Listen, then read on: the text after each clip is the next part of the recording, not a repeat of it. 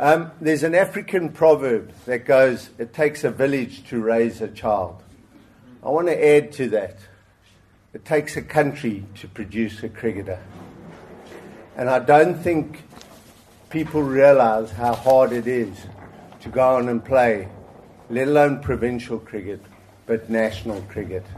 It's incredibly, incredibly hard. And this just goes a little way in making it a little bit easier.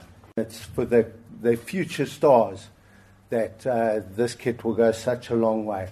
And um, yeah, I, th- I, think it's a, it's a tough one to explain because if a, a kid from a area has got a bat that is new and he or she hits the ball and it can get through the field and go for four.